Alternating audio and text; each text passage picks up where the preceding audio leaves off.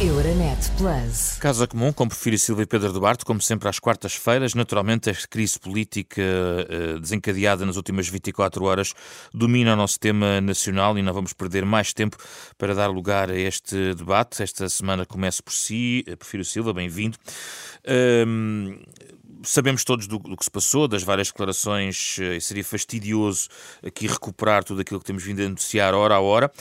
Há, no entanto, aqui algumas perguntas de base que parecem eh, decisivas também para a nossa conversa. Em primeiro lugar, eu tenho uma dúvida muito grande relacionada com aquilo que é a posição eh, que a própria Procuradoria-Geral da República uh, coloca nesse processo e também aquilo que o PS pode eventualmente esperar. Algumas vozes socialistas têm também já dado esta nota e eu gostava de ouvir a sua opinião, Prefiro Silva, se face a um caso que leva à admissão por sua iniciativa do uh, Primeiro-Ministro, com base no último parágrafo uh, de três páginas de uma nota à comunicação social da Procuradoria-Geral da República, num contexto em que não se sabe propriamente de que crimes estamos a falar, o Primeiro-Ministro não é sequer arguído no processo, pergunto-lhe se a Procuradoria-Geral da República deve um esclarecimento adicional sobre o que causou toda esta situação. Boa tarde, José Pedro Frazão. Boa tarde também ao Pedro Duarte. Uh, cumprimento também quem, quem nos ouve. Bom, António Costa fez aquilo que um verdadeiro homem de Estado tem de fazer: é colocar as instituições acima da sua condição pessoal. Uh, e, obviamente, uh, aplicando a si próprio um, um, critério com rigor acima do critério que aplica a, qualquer um dos seus, dos seus ministros ou Estado de Estado, uh, mostra que, de facto, tem uma grande consideração pelas instituições da República e coloca isso acima de quaisquer, quaisquer outras ah, considerações. Porque, na realidade, o que se passou foi muito estranho numa nota do gabinete de imprensa da Procuradoria-Geral da República, é? do gabinete de imprensa, vem dizer-se que o Primeiro-Ministro de Portugal está a ser investigado. Não se sabe bem porquê, não se diz porquê. Eh, fala-se que se tomou conhecimento de que suspeitos invocaram o seu nome, mas na realidade é uma referência que não se vê o que é que acrescenta uh, uh, ao, ao procedimento da Justiça. Sem dizer nada de concreto, um gabinete de imprensa de uma instituição de justiça, mas acredito que o gabinete de imprensa não agiu por conta própria, derruba-se um governo. E não acham que tenham qualquer coisa a explicar. Ora bem, o comunicado fala de um inquérito a correr. Das duas, uma. Ou o inquérito está em segredo de justiça. É provável que esteja, é normal então, que esteja. E então não se percebe que uma instituição de justiça tenha a iniciativa de fazer um comunicado sobre um processo que está em segredo de justiça, porque na realidade está a atacar o bom nome de, de, de, das pessoas envolvidas e a presunção de inocência das pessoas envolvidas, ou então o inquérito não está em segredo de justiça, então faça o favor de dizer o que é que realmente está a passar. Em muitas operações, a Procuradoria emite comunicados, mesmo em processos que estão em, em segredo de justiça, com as informações que pode divulgar sem entrar no, no domínio do conteúdo do processo. Muitas vezes isso acontece. Uh, não, mas é que o resto do comunicado é um comunicado que fala do, da, da, da, categoria das pessoas envolvidas nas buscas. Os constituídos arguídos, os que foram detidos. Uh, agora, uma referência ao Primeiro-Ministro em funções que só por si, dizendo está a ser sujeito a, a um inquérito, é um ataque sem a contrapartida de esclarecer o que é que está em causa, realmente é, é, é inaceitável. Eu. Uh... E, portanto, a Procuradora tem que esclarecer, na sua opinião. Ouça, uh, eu penso que, uh, aparentemente, nem toda a gente tem a noção de que o regular funcionamento das instituições uh, democráticas também inclui o funcionamento da justiça. Este caso não é inédito.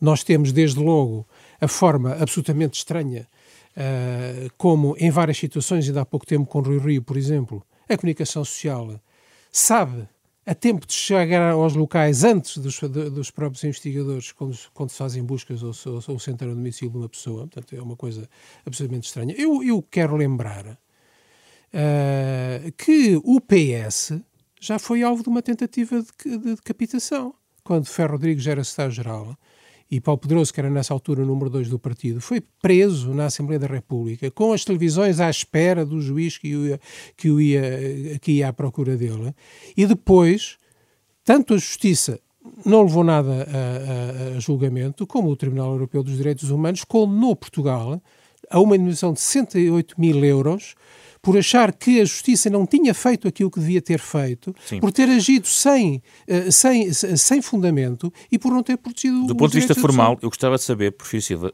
ainda dentro desta nota, antes de passar ao Pedro Duarte, muito rapidamente, se, considera, se considera que seria ultrapassada essa situação do ponto de vista formal, se a própria Procuradora tivesse contactado o Primeiro-Ministro tal como teve, esteve reunida nesse mesmo dia com o Presidente da República para dar alguma explicação de viva voz, quanto mais não fosse, informar o Primeiro-Ministro de que estava a correr um processo contra ele.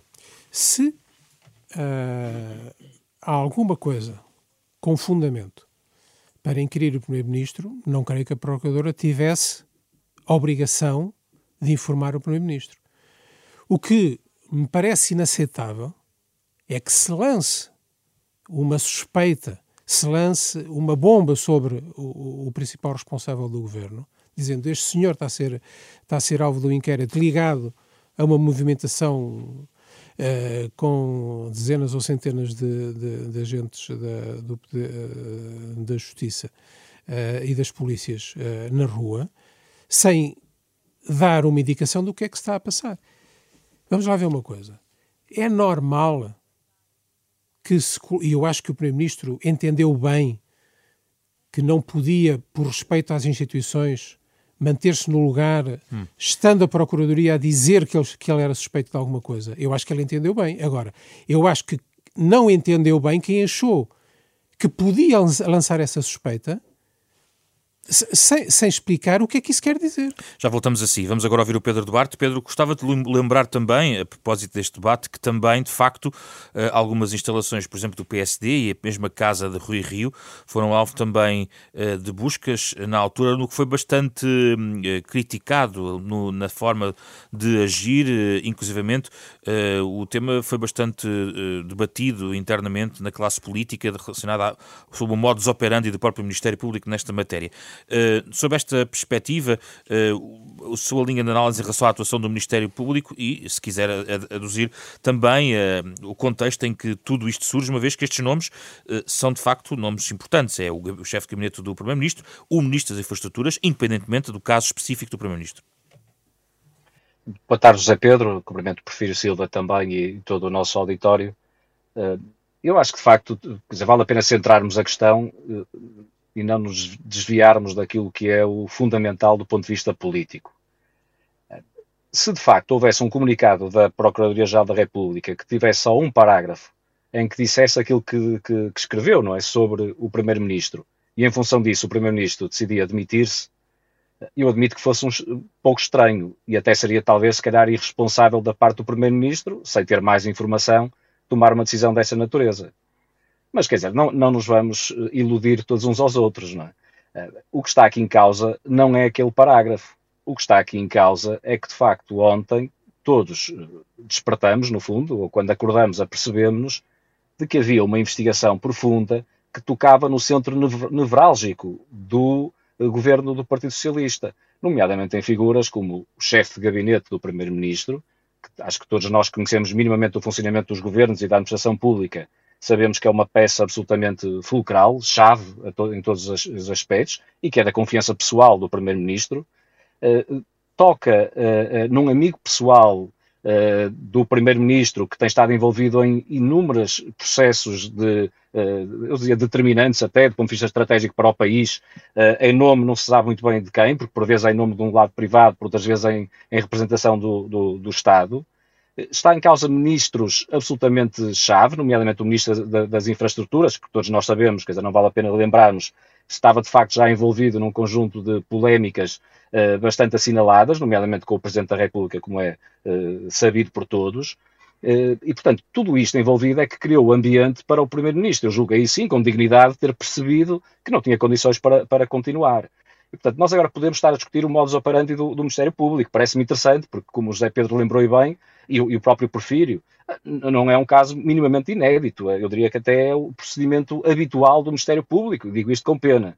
Uh, e, e podemos discuti-lo mas, mas tenhamos noção que não estamos a falar da crise política que, que, que, estamos a viver. Isso é um assunto completamente diferente, que tem muitos anos, eh, que se calhar vai continuar a ter muitos anos. O que estamos aqui a falar é, de facto, um problema estrutural na governação socialista, que talvez advenha, não sei explicar, mas talvez advenha de, de haver um excesso de anos eh, no poder, que cria, de facto, às vezes algumas, algumas práticas, alguns, Uh, eu não queria dizer abusos, porque se calhar é excessivo dizê-lo quando, quando não tenho mais informação do que aquela que é pública, mas cria um conjunto de, de, de, procedimentos que, por vezes, por força do desgaste, por força de algumas pessoas, se calhar menos, uh, com, com menor sentido público ou de serviço público, uh, uh, olham para o seu interesse pessoal, colocando-o acima do, do interesse público. Isto é algo que, se calhar, acontece em todas as organizações, nomeadamente do, do, no, no, nas administrações públicas e nos governos de, em democracias, e por isso é que é importante haver alternância uh, uh, e podermos de vez em quando variar. Pedro, Ora, nós temos muitos anos de Partido Socialista, de facto, no governo. Nessa perspectiva, uh, considera inevitável a realização de eleições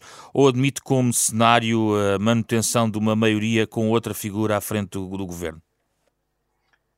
Aí a minha leitura, eh, que eu julgo que é relativamente consensual hoje em dia no país, para não dizer unânime, é que me parece que dizer, tem que haver eleições. Acho que por todas as razões, quer dizer, acho que uh, é sempre um bom princípio, evidentemente, consultar o povo em situações de crise, é, como esta que estamos a viver, uh, mas neste caso concreto, ainda por cima, acho que é muito evidente, porque uh, isto não afetou só, só a personalidade do Primeiro-Ministro, é um problema estrutural dentro do governo porque sabemos que o Presidente da República disse logo na tomada de posse quais eram as condicionantes uh, e a forma como de facto havia esta, uh, esta ligação umbilical entre uma maioria absoluta e a figura do Primeiro-Ministro.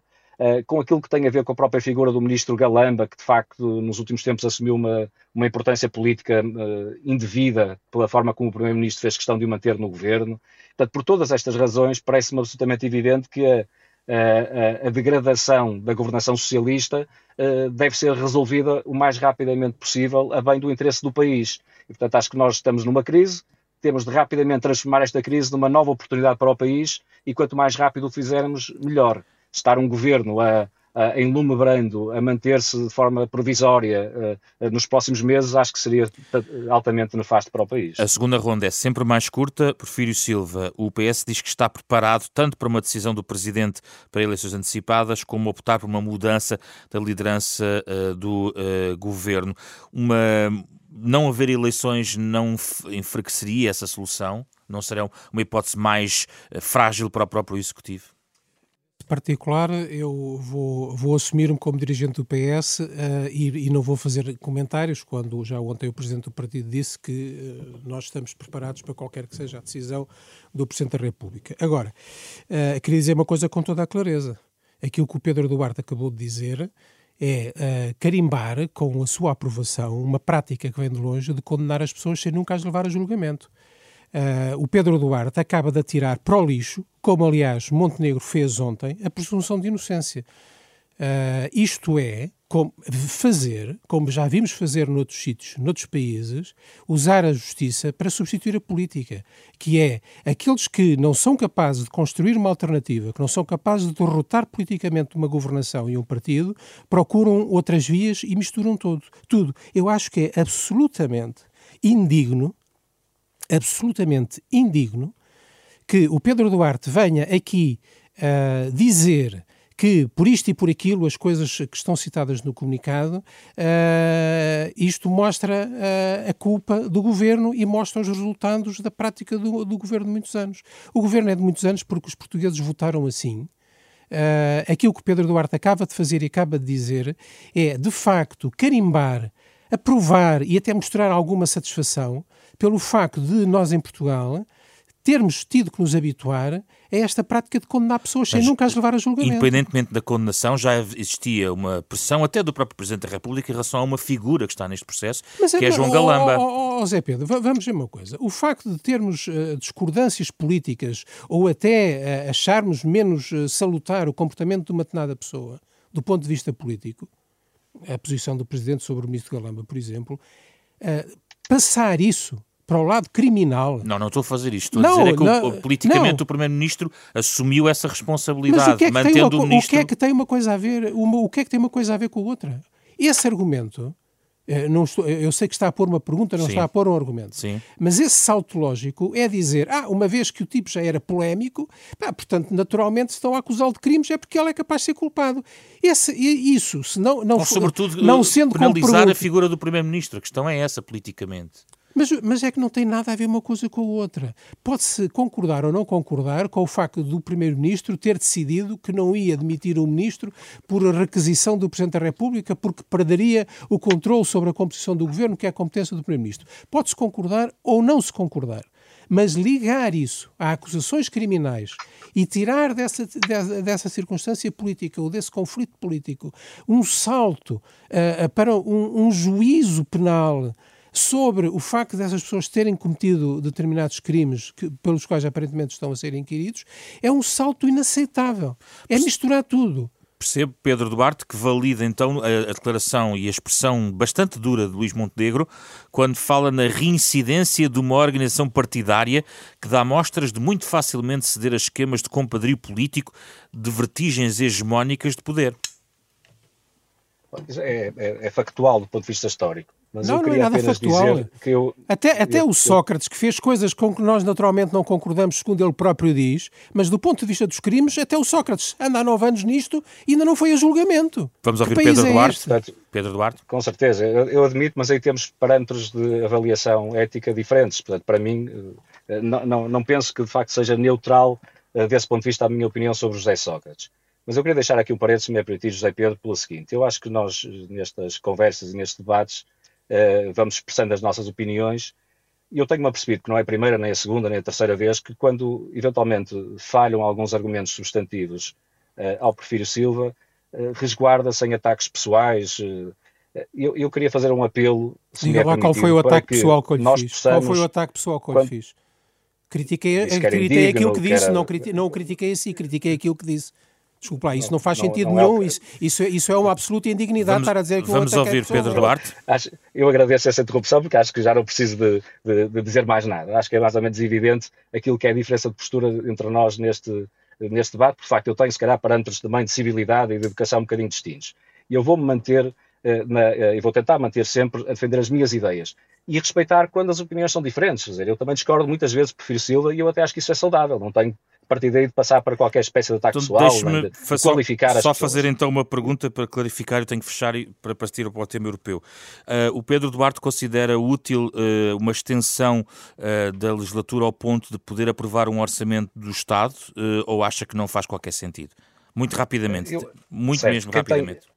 Certo, eu, eu, vou ser muito, muito direto. Eu acho que quem tem informação desse lado é de facto o Governo e o Presidente da República, são os melhores certamente para fazerem a avaliação. O critério deve ser o interesse nacional daquilo que nós conhecemos hoje, do ponto de vista público, eu não vejo nenhum interesse em aprovar um orçamento que não tenha apoio parlamentar, ou não, não terá apoio parlamentar no, no, no, próximo tempo, e não terá um governo eh, que eh, alinhe ou que tenha apresentado esse orçamento. E, portanto, por princípio, eu acho que não, não há razões para aprovar um orçamento que, de facto, não, não vai ter viabilidade depois prática eh, no dia a seguir. Mas eu admito, acho que o interesse tem que ser sempre o interesse nacional, e, portanto, se houver alguma razão que hoje não conhecemos que justifique uma excepcionalidade dessa natureza, acho que deve ser considerada. Muito obrigado. Vamos partir então para o tema europeu. Euronet Plus. Houve mudança, pelo menos eh, perspectiva-se eventual mudança no quadro político da Polónia, eh, tendo em conta que eh, o partido do primeiro-ministro Morawiecki de facto ganhou as eleições, mas perdeu a maioria parlamentar para os partidos que se opõem e, portanto, embora tendo concorrido separadamente, poderão constituir aqui uma maioria alternativa. O presidente da Polónia, apesar de tudo, mandatou o atual primeiro-ministro para formar governo. Se não conseguir fazer passar o seu programa uh, no Parlamento da Polónia, é um país importante por várias razões, está no leste da Europa, está junto à Ucrânia em guerra, poderá eventualmente então aí aparecer uma segunda força partidária, a tal aliança da oposição e poder poder mudar tudo isto. Junto a esta edição, o Eurodeputado Nuno Melo, para a sua opinião sobre este tema. Bem-vindo, Nuno Melo. Qual é a sua perspectiva sobre a relevância dos resultados na Polónia e deste quadro, tendo em conta até que tudo está a mexer no leste da Europa? Ainda hoje ouvimos por parte da Comissão Europeia a possibilidade de, por exemplo, em, em dezembro, abrir negociações formais com a Ucrânia. Hoje já há também desenvolvimentos em relação às notas relacionadas com o alargamento a leste da Europa. Uh, boa, tarde, boa tarde a todos e, e, e, aos ouvintes. Eu devo dizer que tenho imensa pena de não ter podido ter aqui uma extensão do debate anterior, que acho interessantíssimo e muito relevante. A Polónia, o que se passa não é menos, naturalmente, mas pronto, uh, levando o. o temos levando outros o... fóruns, temos outros fóruns. Eu pensei, eu pensei. Não, é mesmo, é mesmo por. Uh, por uh, impulso político. Eu sei. Que Avancemos então para a Polónia. Avançando para a Polónia, vamos cá ver. Nós tivemos oito anos de, do, do Partido Nacionalista Lei e Justiça. Oito anos são muito tempo em política e, e, a verdade é que este partido voltou a vencer as eleições.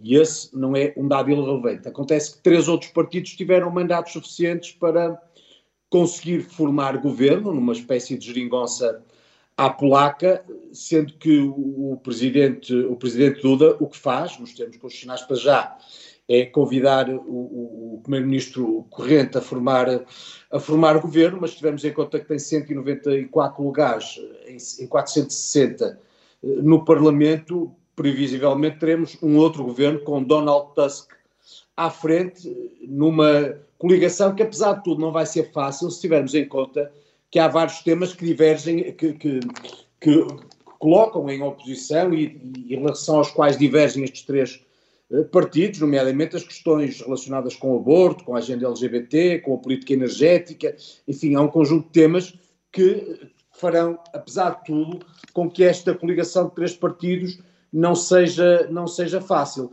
Ainda no plano europeu, para, para terminar nesta parte, é bom termos presente que, que, que a Polónia é visada num processo ao abrigo do artigo 7 um, que poderá inclusive retirar o, o, direito de voto como, como membro da, da, União Europeia. Uh, estão neste momento retidos milhões de euros de ajuda, de ajuda à Polónia. Parece-me que este novo ciclo poderá ajudar a, a, enfim, a ultrapassar estes problemas no que tem que ver com o projeto europeu e com uma outra visão. Donald Tusk é membro do PPE e, e é uma pessoa experiente, não tenho dúvidas que fará um bom lugar. Já volto a si, vai fechar o, esta conversa. Prefiro Silva, a sua leitura dos resultados na Polónia, rapidamente.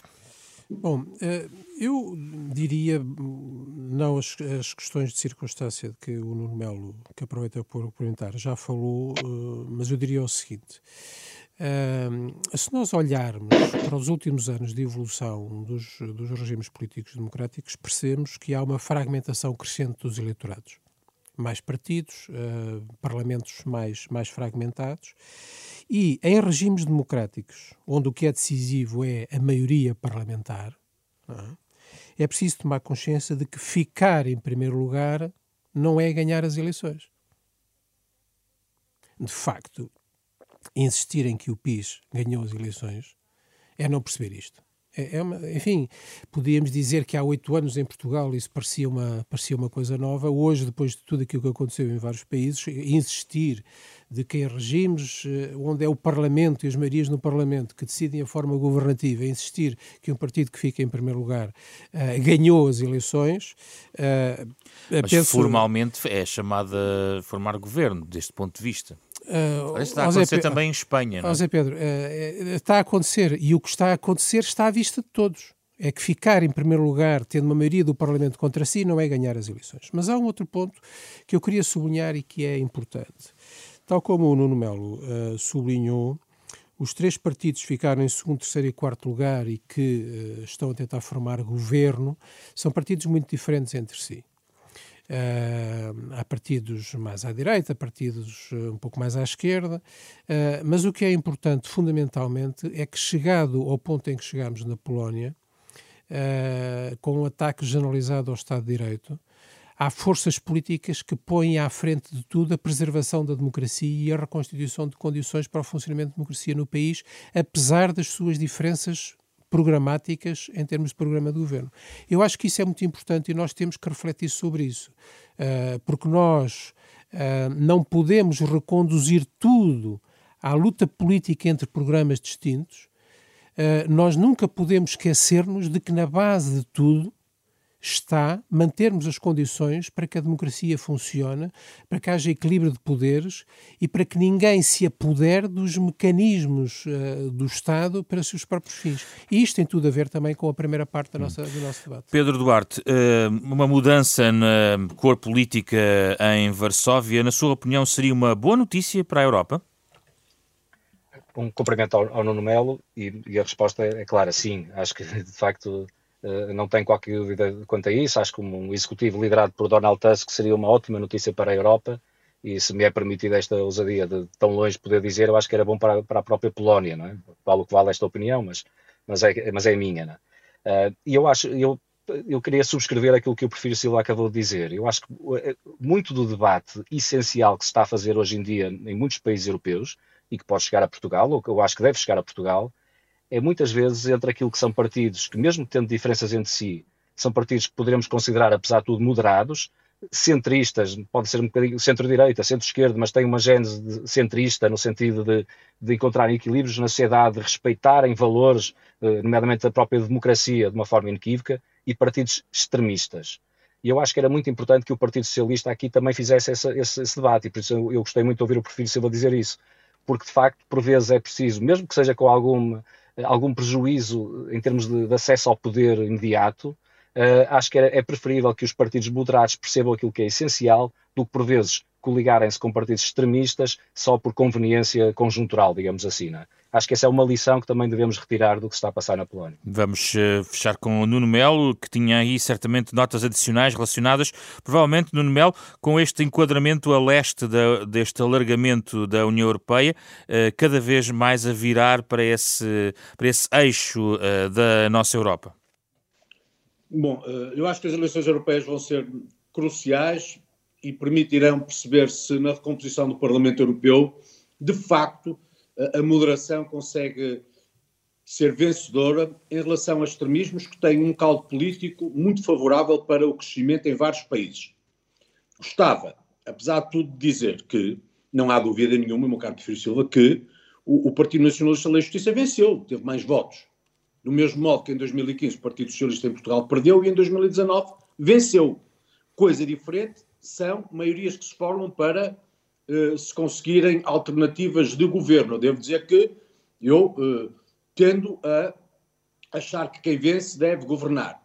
Uh, salvo casos excepcionais, e estabeleço para comparação aquilo que está a acontecer na Polónia com o que está a suceder em Espanha. Porque, pelo menos em Espanha, o que está a acontecer está a acontecer no que me parece é um quadro constitucional normal. na Polónia, perdão. O que está a acontecer em Espanha está a acontecer num quadro constitucional absolutamente anormal com alguém que perdeu eleições, refiro-me ao PSOE e a Pedro Seixas, a negociar com independentistas uh, vascos, herdeiros de muitos homicídios, com independentistas catalães, transformando foragidas em uh, protagonistas políticos, disponível para negociar amnistias apenas para ascender ao poder. Mas o Nuno, é, é Melo, o Nuno Melo vê, Nuno Melo vê ilegitimidades em maiorias formadas no, nos parlamentos alternativas à, digamos, ao grupo político que teve mais votos nas urnas? Eh, eh, não posso ver porque a realidade constitucional mostra-me que isso é possível. Não invalida que considere que o que se está a passar em Espanha viola o Estado de Direito. Eu acho que a circunstância de negociar amnistias de quem durante toda uma legislatura, também no plano político, foi considerado foragido, só para se conseguir ascender a eleições, subvertendo toda a ordem constitucional, de facto, não só viola o princípio da separação de poderes, como traduz uma perigosíssima incursão em domínios que são o oposto do que eu acredito em democracias liberais. Já agora deixe-me dizer também a prejuízo do projeto europeu, porque a Espanha, neste momento, uh, tem a presidência uh, do Conselho na União Europeia e o Pedro Seixas ainda não se viu sequer nem em Bruxelas nem em Estrasburgo. Ou seja, neste momento, também a União Europeia é um custo de oportunidade para o fanatismo e a cegueira pelo poder do socialismo de Pedro Seixas em Espanha. Muito obrigado, Nuno Mel, Porfírio Silva e Pedro Duarte. Foi o caso comum desta semana. Euronet Plus. Milano. Zagreb. Bruxelas. Sofia. Riga. Euronet Plus, a rede europeia de rádios para compreender melhor a Europa.